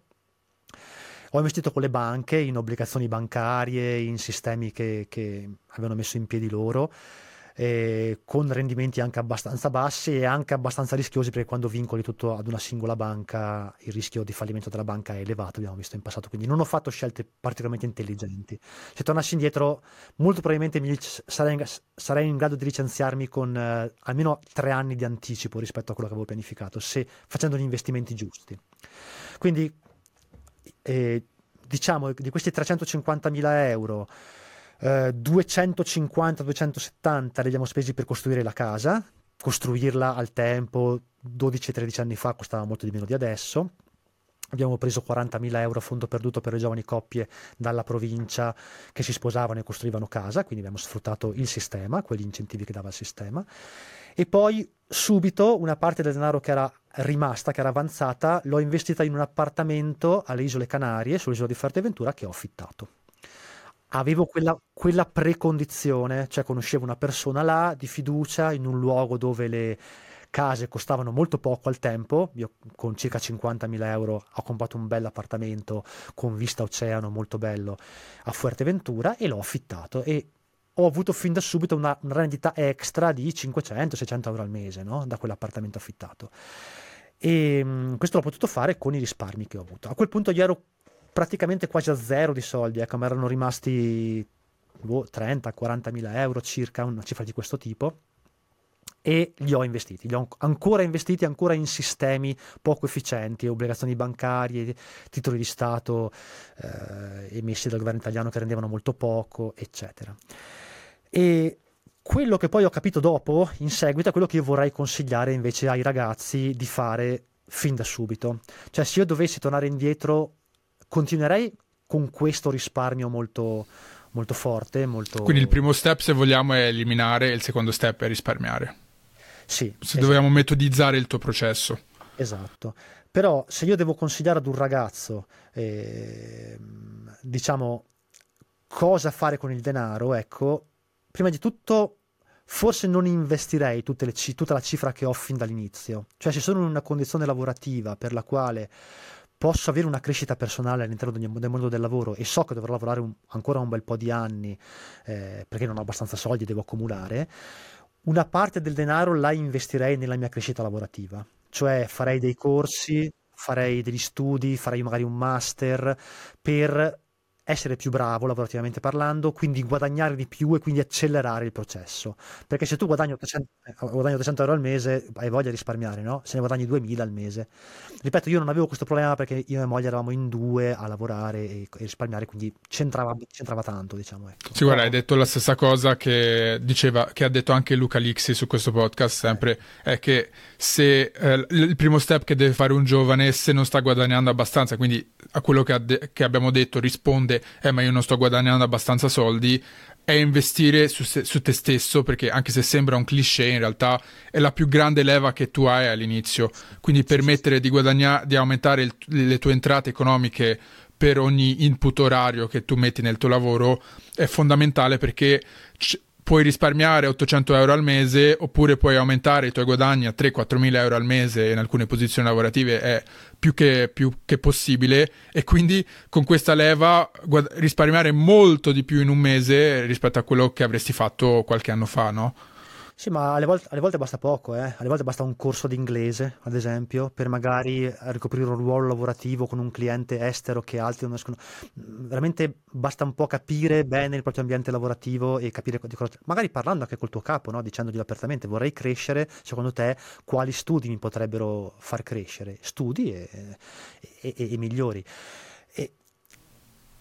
Tra ah, Aggiungo anche una cosa su questo che noi viviamo in un ambiente molto fortunato, che è quello europeo, dove per noi è possibile fare anche un po' di arbitrage, si dice in inglese, di arbitraggio con le aziende estere, perché in Europa è, fac- è facile assumere per un'azienda olandese un italiano se hanno un motivo per farlo. Io ho lavorato anche per aziende svedesi vivendo in Italia e questo è eccellente perché guadagni degli stipendi molto più alti eh certo. vivendo in un paese che, che costa molto, molto meno, no?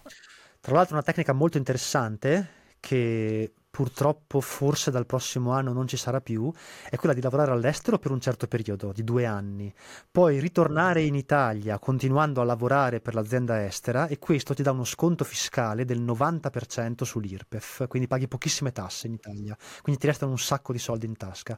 Purtroppo questo governo vuole abbassare questa soglia al 50% invece che al 90%, eh, il 90 vale per il Sud Italia, però è sempre un'opportunità molto interessante per chi va a fare un'esperienza, un giovane va a fare un'esperienza all'estero, lavora per una ditta all'estero, poi torna in Italia, ha uno sconto fiscale enorme per 5 anni tra l'altro e, e mette da parte un sacco di soldi, è una tecnica molto molto molto utile. E, ehm, ok, tra l'altro aggiungerei una cosa a questo ragionamento, cioè per un giovane, tu però pensa, pensa, di essere un giovane che ha 5.000 euro, anche se questi 5.000 euro li investissi in qualcosa che ti dà il 10% annuo, il 10% di 5.000 euro sono 500 euro, vuol dire, non è che ti svolta la vita, ok? Quei 500 euro in più. I 5.000 euro mettili in una tua formazione di alto livello, che non è comprare il corso di Tuffaguru, quello non lo devi comprare per niente proprio, eh, ma, ma capito, crescere professionalmente, ecco farei questo tornando indietro anch'io. Perché la tua tanto... soluzione, Francesco, è molto poco sexy. La soluzione dei Fuffaguru è, è sexy perché è tutto subito, no? Eh, tutto subito non funziona mai purtroppo nella vita reale, funziona solo su internet. nella, nella, fantasia funziona solo. E ehm, ecco, naturalmente quando poi incominci ad avere delle entrate interessanti, bisogna imparare ad investire. Guarda, io lo, lo dico sempre, imparare ad investire è come prendere la patente con l'automobile prendere la patente di guida, no? Cioè in pochissimo tempo tu impari quei concetti di base, che sono davvero pochissimi. Eh? Tante volte mi domando mm, mm, quanti canali parlano di finanza, di, di, di tutto e di più, quando veramente sono quattro concetti fondamentali per investire in autonomia. E una volta che hai imparato ad investire in autonomia, puoi davvero far crescere bene i soldi che hai, che hai messo da parte e che, che risparmi. Secondo me la strategia principale, se tu hai un orizzonte temporale lungo, la più importante che puoi mettere in campo, la più sicura anche. Se hai un orizzonte di almeno 10 anni, quindi pensi che lavorerai e risparmierai per 10 anni, è quella di costruirti un piano d'accumulo. Te lo puoi costruire in maniera autonoma, comprandoti tu una serie di strumenti che si chiamano ETF, che sono dei panieri di azioni e imparando a non fartela sotto quando sul breve periodo il mercato crolla e ricordando che sul, breve, sul lungo periodo il mercato cresce sempre, c'è uno storico di 150 anni che ci dimostra questa cosa. Per trovare un po' di coraggio paga un piccolo consulente finanziario indipendente all'inizio per farti un piano, se non hai sufficiente competenza, pagalo 500, 1000 euro, quello, quello che ti chiede, non lo so, per seguirti anche in un certo periodo, in modo tale che ti faccia lui un percorso di accumulo e un piano d'accumulo che suggerisca quali sono gli ETF giusti da comprare per la tua situazione, che ti danno un rendimento che non è garantito ma che può essere atteso e che generalmente va da un 5 al 10% anno, non si parla di queste cifre qua, in modo tale che poi tu ogni mese versi una parte del tuo stipendio più ne versi meglio è in questo piano d'accumulo e il tuo gruzzolo cresce. E guardate che cresce in maniera veramente molto molto elevata, soprattutto se hai orizzonti temporali abbastanza lunghi, perché c'è questa cosa che si chiama interesse composto che fa lievitare in maniera molto forte gli investimenti. Adesso non vorrei entrare troppo nel tecnico, ma mi auto faccio una marchetta perché ad aprile uscirà proprio un mio libro su come investire da zero, da 0 a 100 per chi non sa nulla eh, e quindi sarà molto utile. Quindi farei questo, ecco, farei questo, farei questo percorso. Dopodiché, a monte di tutto questo, una persona dovrebbe domandarsi: ma va, ben, va, benissimo investire, va benissimo mettere da parte i soldi, va benissimo comprare gli strumenti finanziari giusti, con la giusta consapevolezza, però uno si deve chiedere: ma perché lo sto facendo? Cioè, cos'è che voglio raggiungere? Alla fine, con questi soldi, tra dieci anni, quando avrò un gruzzolo come ce l'avevo io, di 350.000 euro, che cosa me ne faccio di quei soldi là? Quello è fondamentale, no? Perché tanti, tante persone dom- mi domandano, ma io voglio, voglio investire soldi, però non sanno perché. Allora, cosa vuoi? Vuoi che quei soldi ti generino una rendita automatica in modo tale che tu abbia poi un'entrata automatica mensile? Benissimo, si può fare. Vuoi usarli per costruirti una casa, per fare degli investimenti immobiliari? Benissimo, si può fare. Vuoi usarli per fare il giro del mondo? Benissimo, si può fare. Però ci sono approcci diversi in base a qual è tua, eh, il, tuo, il, tuo, il, tuo, scopo finale. No? Ecco. Io ho puntato tanto sugli investimenti immobiliari, cioè ad un certo punto, dopo un certo numero di anni che avevo delle entrate da lavoro, avevo questo appartamento alle Canarie che rendeva, eh, guadagnavo con il mio blog, guadagnavo con i miei libri, perché ad un certo punto i miei libri hanno iniziato a vendere anche abbastanza bene, quindi ho iniziato a mettere da parte altri soldi, ho fatto un altro investimento immobiliare perché mi sono reso conto che in quel mondo lì dell'immobiliare io avevo delle skill che avevo, avevo imparato abbastanza forti e quindi sapevo muovermi bene. Quindi cosa ho fatto? Ho comprato nella mia città un piccolo appartamento da ristrutturare da affittare agli studenti universitari gli studenti universitari sono la miglior, una delle migliori fonti di guadagno che puoi avere. Perché? Perché è brutto da dire, ma ne stipi tanti, ne infili mm, tanti certo. in una metratura piccola. Sì, sì, invece di, vende, di, dare l'appartamento a una famiglia che magari ti paga un affitto di 1000 euro, hai tre stanze, ti faccio un esempio, le affitti ognuna a 500 e ne hai 1500 esatto. di euro. Pagano, pagano i genitori, quindi hai la sicurezza che, che pagano perché altrimenti non manderebbero i ragazzi a studiare fuori sede e è diverso che avere a che fare con una famiglia che comunque ha dei problemi, il capofamiglia potrebbe perdere il lavoro o ancora peggio con l'affittare un negozio dove un imprenditore la prima cosa che fa se ha un problema è non pagarti l'affitto, piuttosto che non pagare i fornitori. Eh. Questa forma di investimento qua, immobiliare per studenti universitari, che è tanta resa in metratura piccola, oppure affittare in località turistiche, io consiglio località di montagna soprattutto perché sono molto migliori delle località di mare, perché la sì, lavorano tutto l'anno. Lavoro tutto l'anno mentre il mare lavori solo il periodo estivo, sono forme di investimento che rendono tantissimo. Infatti nella mia testa il prossimo investimento che c'è è quello di un appartamento in, in, in, in zone di montagna perché quella è una rendita che ho studiato e che mi sembra che renda molto bene. Naturalmente poi tutti questi guadagni, siccome sono, per un certo periodo della mia vita sono stato molto molto esposto, quasi troppo sbilanciato verso l'immobiliare, tutti i guadagni adesso li, li, metto all'interno dei mercati finanziari e quindi ho investimenti finanziari. Io ho due tipi di investimenti finanziari. Non, non, non, voglio fare la marchetta perché non mi pagano, però io uso un robot advisor, diciamo, mi serve soprattutto per essere tranquillo cioè imita- imitare quello che loro fanno, quindi ho un po' di soldi con un robot advisor, che è un sistema diciamo, di investimento sostanzialmente automatizzato dove fanno loro i cambiamenti in base al momento economico e alla fine comprano ETF eh, come tutti quanti, non è che facciano chissà che cose esoteriche. E poi ho degli investimenti invece indipendenti con un broker che faccio anche imitando un po' quello che fanno i robot advisor, che mi serve un po' per avere coraggio e non farmela sotto quando il mercato crolla, come, come invece me la farei conoscendomi. E, ehm, e il mio, attualmente il mio portafoglio è bilanciato eh, perché questi soldi li sto tenendo sostanzialmente per i miei figli, per fare in modo che i miei figli poi abbiano un, un, un gruzzolo con il quale costruirci un percorso che sarà simile al mio, è bilanciato 80% azionario, 20% obbligazionario. Ecco. Quindi sono molto esposto sull'azionario perché ho un orizzonte temporale molto lungo e non ho bisogno di quel denaro, lo posso tenere dentro fermo per tanto tempo e non mi spaventano più di tanto i crolli del mercato immobiliare. Questa è la mia attuale situazione eh, come entrate economiche. Poi nel tempo ho fatto anche un altro investimento che però sinceramente non lo consiglio, l'ho fatto soltanto per avere un ulteriore livello di diversificazione ed è un investimento in terreni, in terreni agricoli. Ok.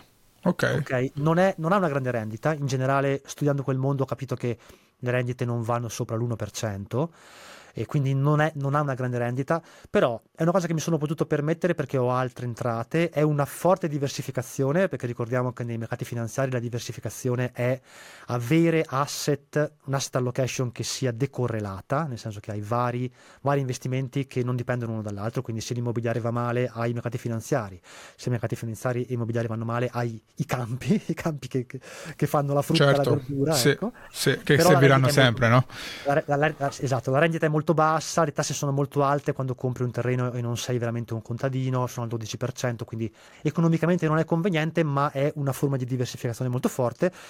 E quindi io oggi come entrata ho anche una piccolissima, insieme ad altri due soci, produzione di vino eh, e di mele. E di mele ecco. E questo è il mio quadro delle mie entrate. Mi piace molto perché sei in qualche modo l'esempio vivente de- di quello che tu consigli, perché dalla privazione, quindi da uno stato iniziale dove hai ridotto il tuo stile di vita drasticamente, hai potuto trovare delle soluzioni creative che ti permettono comunque di vivere una vita semplice, ma mi sembra da fuori, poi magari correggimi se sbaglio, assolutamente non all'astrico, cioè tu non, non stai vivendo come una sceta, non sei qua a vivere la vita da povero, spendi sulle cose essenziali che ti danno gioia, mi sembra da quello che ho letto online che comunque passi anche il tuo tempo tra l'Italia e le isole Canarie, quindi c'è anche una componente di viaggio che ti permette di avere uno standard di vita anche abbastanza elevato, quindi eh, questo è più per le persone che ascoltano, che non è necessariamente che la privazione e l'eliminare le cose non necessarie vuol dire vivere da poveri per sempre, è spendere sull'essenziale e avere spazio poi per ricrearsi, che poi è il tema essenziale, no? è il tema più importante. Sì, se, se, fai le cose bene, cioè se segui un percorso molto, se sei molto, come dire, ligio no? al dovere, f- puoi fare più o meno come ho fatto io, cioè un periodo di fortissima privazione dove veramente io vivevo davvero come un pezzente, ma, ma, ma lo dico in maniera mi fa ridere perché poi anche oggi no? non è che mi vesto in maniera sfarzosa o eh, eh, però se più sei bravo in un periodo di tempo anche abbastanza lungo a privarti di tutto e a risparmiare, ad investire, e ci vuole una componente di conoscenza anche, eh, perché n- nell'ignoranza tutte queste cose non le sai, quindi non bisogna avere paura di sfruttare il sistema, le sue regole, di conoscerlo, di imparare, di studiare i, mercati finanziari, i mercati immobiliari, eccetera. Più velocemente raggiungerai una condizione nella quale hai delle entrate io, sono molto cambiato negli anni da questo punto di vista, che ti permettono poi di dire ok, ho fatto un percorso di grande privazione, adesso sono arrivato e posso vivere in maniera libera, ma anche economicamente un pelettino meno, meno, meno stringente. Eh. Poi il risparmio, il, braccino corto ce l'hai nel sangue, quello ti rimane dentro, non c'è, non c'è dubbio. E, però, però, però è molto interessante questa cosa perché è importante spiegare ai giovani che vogliono seguire un percorso di questo tipo che è temporaneo, è temporanea la rinuncia. Poi puoi arrivare ad un momento di eh, tranquillità economica, che magari è molto più grande anche di quella che avresti seguendo, avendo un comune lavoro, eh, perché un comune lavoro è un'entrata e se la perdi mm. sei fregato. Sei fregato. Se hai due o tre entrate, magari ne perdi una, te ne restano altre due e quindi è anche meglio no, da questo punto di vista. Infatti l'idea della, della, sicurezza economica legata al tuo lavoro da dipendente secondo me ormai è, è obsoleta, bisognerebbe spiegare anche questo, no? quando persone dicono io voglio solo il posto sicuro, eh, ma attento, non è che il tuo percorso tradizionale, specialmente oggi nel mondo dell'intelligenza artificiale, nel mondo della modernizzazione costante e dei cambiamenti radicali dove un anno fa nessuno aveva sentito parlare di ChatGPT, oggi puoi scrivere un tema scolastico o puoi avere un, un assistente virtuale nella, sotto forma di intelligenza artificiale. Chi ti ha detto che investire tutti tutto il tuo tempo in quella direzione sia poi la soluzione più sicura. Forse è più sicuro privarti per un periodo di tempo e crearti un po' diversi pilastri sul quale poggiare il tuo futuro, no? Tra l'altro questo è un, è un tema caldissimo perché io mi sto ritrovando con mia figlia più grande che inizierà le superiori tra poco, tra un anno, e io ho difficoltà a decidere cosa farle studiare perché ho paura che un certo percorso poi verrà diventerà completamente inutile perché l'intelligenza artificiale lo renderà obsoleto, no? Quindi a maggior ragione avere diverse entrate oggi è un tema fondamentale, assolutamente fondamentale. Sì. sì, il modo in cui l'ho ragionata io è non ottimizzare mai per una posizione lavorativa, ottimizza per delle competenze, quindi guardare il futuro, quali saranno le competenze assolutamente necessarie, scegliere un percorso di studi che comunque ti permetterà di acquisirle e il, come ho dimostrato anche nella tua mia vita, ma poi anche tu nella tua, la posizione lavorativa, il titolo lavorativo cambia, tu accumuli competenze, da questo punto di vista diventi molto più insostituibile di uno specialista che ha studiato solo quella cosa e che basta un cambiamento del mercato che quella conoscenza, quella posizione lavorativa sparisce, no? Ci, ci, ragionavo l'altro giorno che siamo andati a fare un giro in montagna con, con, un mio caro amico che è Giorgio Pecorari, che approfitto per salutare, che ha un bellissimo canale YouTube, e, e ragionavamo esattamente su questo, questo concetto e entrambi siamo convenuti sul fatto che, per esempio, le materie psicologiche, la psicologia, la psicoterapia sarà qualcosa di invece che rimarrà e sarà eh, sempre più utile nel futuro, vista anche l'alienazione no, dovuta ai social delle nuove generazioni, il, disagio sociale che c'è legato appunto all'abuso. Eh, e quindi anche ai giovani mi, mi, mi, va di dare questa, e ci sto pensando che, ci sto pensando anche per mia figlia, no? chiaramente, eh, questa indicazione, forse le materie umanistiche saranno quelle che resteranno di più a galla, no? in un mondo dove invece la tecnologia, l'automazione porteranno via una man- marea di posti di lavoro. sì.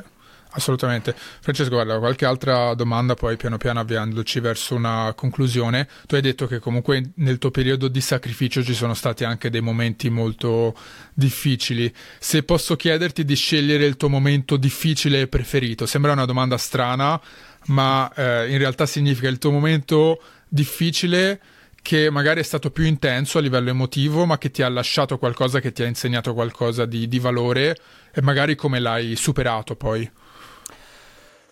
Allora, il momento più difficile è stato quando c'è stato l'adipocalypse da parte di, di Google, perché io basavo, per chi non lo sapesse, è stato un momento storico nel quale gli algoritmi dei, di Google sono cambiati molto, molto duramente e quindi un sacco di Mm, siti web che erano ben posizionati sul web hanno perso tantissimo dei guadagni. Io me la sono presa in faccia proprio quella porta lì, me la sono presa tutta in faccia, quindi nell'arco di pochissimi mesi il mio blog è passato dal fare mezzo milione di visualizzazioni al mese a qualcosa come 10.000 visualizzazioni al mese. E quindi le mie entrate chiaramente sono andate a picco totalmente. In quel momento io ero anche in un momento storico del mio cambiamento in cui mi ero già licenziato e tantissimi intorno a me mi stavano dicendo non ce la farai, ti, andrai a schiantare, eh, non è sostenibile, non si può vivere senza lavorare e lì veramente ho, ho, ho temuto il peggio, ho detto ok ho fatto una cavolata, torno a lavorare. In realtà poi come dicevamo prima, di, di, necessità si fa virtù e ho detto guardiamoci intorno, vediamo cosa c'è e lì ho capito che il mondo di YouTube stava invece volando e quindi basta, stop completo, quasi totalmente completo con il mondo dei blog, mi sono buttato completamente sul mondo dei video, ero un totale incapace, se andate sul mio canale YouTube eh, fatelo ma senza dirmelo perché mi vergogno tantissimo, andate a guardarvi i miei primissimi video, ordinate per i primi video e vedete io che faccio delle cose veramente terribili su YouTube, però mi sono buttato, no? Dovevo farlo, mi sono buttato, ho fatto delle figuracce tremende, ero terribile, ero incapace a parlare, non avevo nessuna confidenza con la telecamera, ma ho dovuto farlo per ricrearmi da zero un guadagno con una nuova piattaforma. E quella cosa mi ha insegnato che se voglio posso fare tutto che se voglio posso davvero mh, buttarmi in qualunque campo, basta studiare abbastanza, basta applicarmi abbastanza e questo lo può fare chiunque ci sta guardando in questo momento, basta la sufficiente dose di volontà e di tempo e di dedizione per riuscire veramente a fare ogni cosa, tutto quanto. E, e quello penso che sia stato il momento più basso che ho raggiunto nella mia vita, anche come paura di non farcela, e, perché sarebbe stato un fallimento davvero grande. Dopo, poi sai cosa? Anche in, in, quel momento mi sentivo anche abbastanza arrogante no? Wow io avevo fatto quello che non aveva fatto nessuno al tempo ho mandato tutti a quel paese no? E stavo fallendo quindi era veramente dura da buttare giù. Invece fortunatamente ce l'ho fatta mi sono rialzato e Co- come, sei, come hai riuscito a mantenere coraggio e un senso di direzione in quel momento Mm, non, sinceramente non saprei dirtelo, mi sono soltanto buttato, mi sono soltanto buttato. E, e devo dire, mi ha aiutato il fatto che i risultati sono arrivati abbastanza rapidamente eh, e quindi se non fossero arrivati rapidamente forse avrei mollato. Eh, e invece, mm, sai, forse, forse avevo acquisito delle doti comunicative scrivendo che riuscivo anche a trasmettere tramite i video e quindi i video piacevano alle persone anche se andandoli a guardare sono veramente terribile. E, ehm, e, quindi quello ha fatto crescere molto velocemente il canale e, e mi ha dato forza, ecco, avere risultati quasi subito. Anche questo è un insegnamento interessante, no? Perché eh, quando ci si butta in qualcosa di autonomo, eh, spesso i risultati non vengono subito quindi ci vuole una resilienza molto forte. Scrivere libri è un po' così, perché tu scrivi per un anno, un anno e mezzo, due anni qualcosa che non hai idea di come andrà, non hai idea se la casa editrice te lo accetterà, se venderà o se non venderà e devi credere tantissimo in te stesso in quello che stai facendo. E quindi ci vuole una grandissima forza di volontà, una grandissima autostima, no? Anche, anche un po' di, di, di, di sconsiderazione. Di follia, sì, di sì, follia. sì, assolutamente. Sì, sì. Sì, sì, assolutamente. Parlavamo, parlavamo prima del fatto che la finta vita in vacanza non esiste, che porta solo alla, alla depressione, no? Quindi sì, quest'idea sì. che siamo fatti per vivere su una spiaggia sorseggiando pigna colada per 18 ore al giorno, non, non funziona. Quindi voglio, voglio chiederti come riempi il tuo tempo oggi, più che altro cosa ti dà un senso di motivazione, ma soddisfazione più profonda, significato?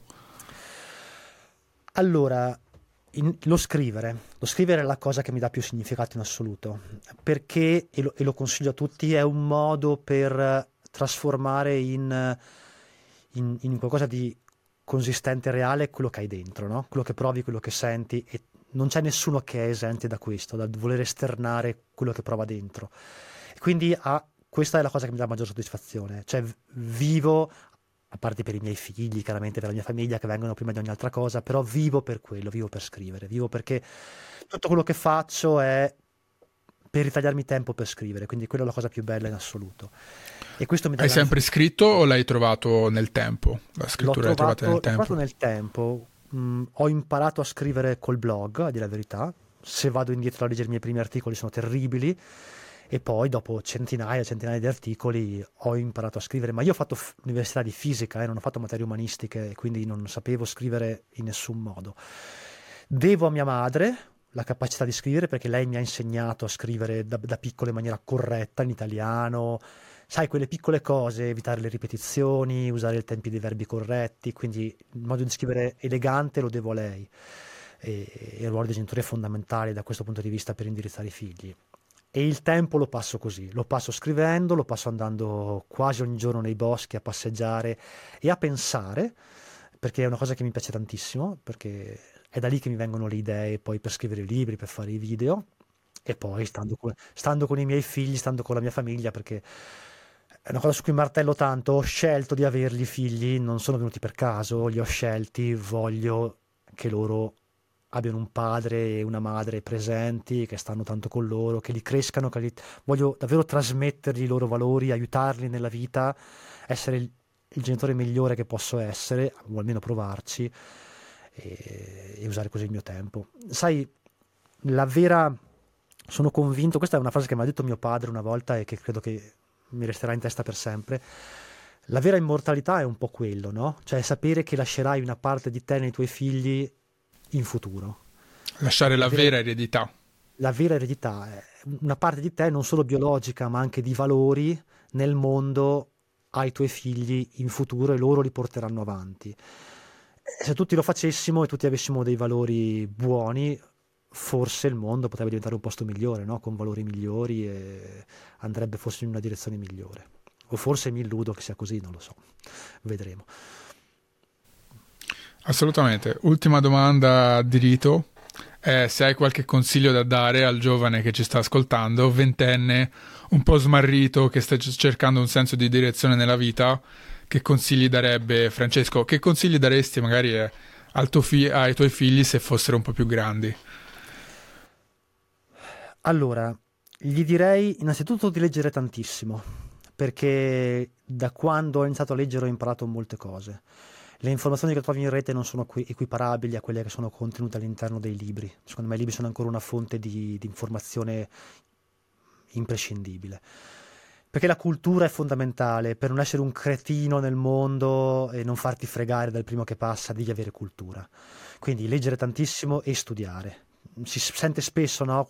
Sempre più spesso si sente non serve studiare, non serve fare l'università. No, è fondamentale studiare, è importante studiare. Poi lavorate. Lo so che detto da me può sembrare una cosa assurda, un canale che si chiama smettere di lavorare, però lavorate, lavorate perché il lavoro ti insegna la vita. Guarda, io avrei potuto eh, studiare Mm, scusa, tornando sul tema dello studiare, avrei potuto mandare i miei figli alle scuole private, avrei potuto eh, farli studiare in un ambiente protetto, invece ho voluto proprio mandarli nelle scuole pubbliche per fargli vedere cos'è la realtà, no? cosa c'è là fuori, no? Eh, come è fatto il mondo veramente, quello, quello basilare, quello diciamo più, più, più terra-terra, ecco, e non, cosa che non vedi se nasci in un ambiente protetto. E poi lavorare, lavorare perché il lavoro ti insegna tanto, ti insegna la disciplina, ti insegna il sacrificio, ti insegna a, dire, a tenere duro, a capire l'importanza del denaro, a sapere no, quanto vale il denaro, perché fino a quando, se, se, i soldi li hai e ti piovono dal cielo non capisci quanto valgono, quando te li guadagni lo capisci quanto valgono. Dopodiché mai smettere di ricercare quello che ti piace fare e soprattutto per un giovane, questo lo ritengo fondamentale, non avere, non fossilizzarsi sull'idea che nella vita farai una cosa. Perché quello è un ostacolo che ho riscontrato in, in tantissimi ragazzi, no? che mi dicono ma io non so cosa fare e poi ho paura che scegliendo poi quella cosa non sarà la cosa che mi piace fare nella vita tu, tu, intanto falla, se quella che ti piace adesso, no? Ti piace studiare quell'argomento e non sai se ti darà uno sbocco lavorativo, ma chi se ne frega? Intanto fallo, intanto studialo. Poi cioè, sei giovane, hai tempo, hai risorse, hai forza, non ti piacerà più quella cosa, cambierai, troverai un'altra cosa che ti piace fare, no? Nella vita quante volte cambierai? Io sono cambiato tantissime volte. Io ho capito quello che volevo fare nella vita veramente a 35 anni. Adesso si, si vuole che i ragazzi sappiano cosa faranno nella vita già alle medie, no? Eh, non, non, c'è bisogno, buttati in quella cosa che ti piace fare adesso e poi quando non ti piacerà più ne farai un'altra e va bene così e nessuno ti potrà giudicare. Assolutamente, farsi guidare dal, dai propri interessi, dal proprio istinto, dalla propria intuizione, forse è meglio che, che istinto, no? Sì, sì. Che quella ti, ti può guidare sempre, sì. Assolutamente. Francesco, grazie mille. Direi che è un ottimo punto su cui terminare questa conversazione. Io ti ringrazio di cuore di nuovo per questa ora e mezza passata insieme. Sono uscite fuori tantissimi spunti, sono usciti fuori tantissimi spunti interessanti e spero che chi ascolta li trovi utili quanto io ho goduto a parlare con te, conversare su, questi, su queste tematiche. Quindi grazie mille. Grazie a te, grazie a te Camilla, alle volte mi sembra di essere un vecchio boomer che dà consigli old style. No, affatto. spero che siano utili, spero che siano utili per le persone che ci ascoltano. Grazie mille, alla prossima Francesco. Ciao. Grazie a te. Grazie a te. Ciao e grazie per aver guardato questo episodio fino in fondo. Se questa conversazione ti è piaciuta, qua trovi una playlist con le migliori clip dalle ultime settimane e non ti dimenticare di iscriverti al canale del podcast. Ci vediamo alla prossima.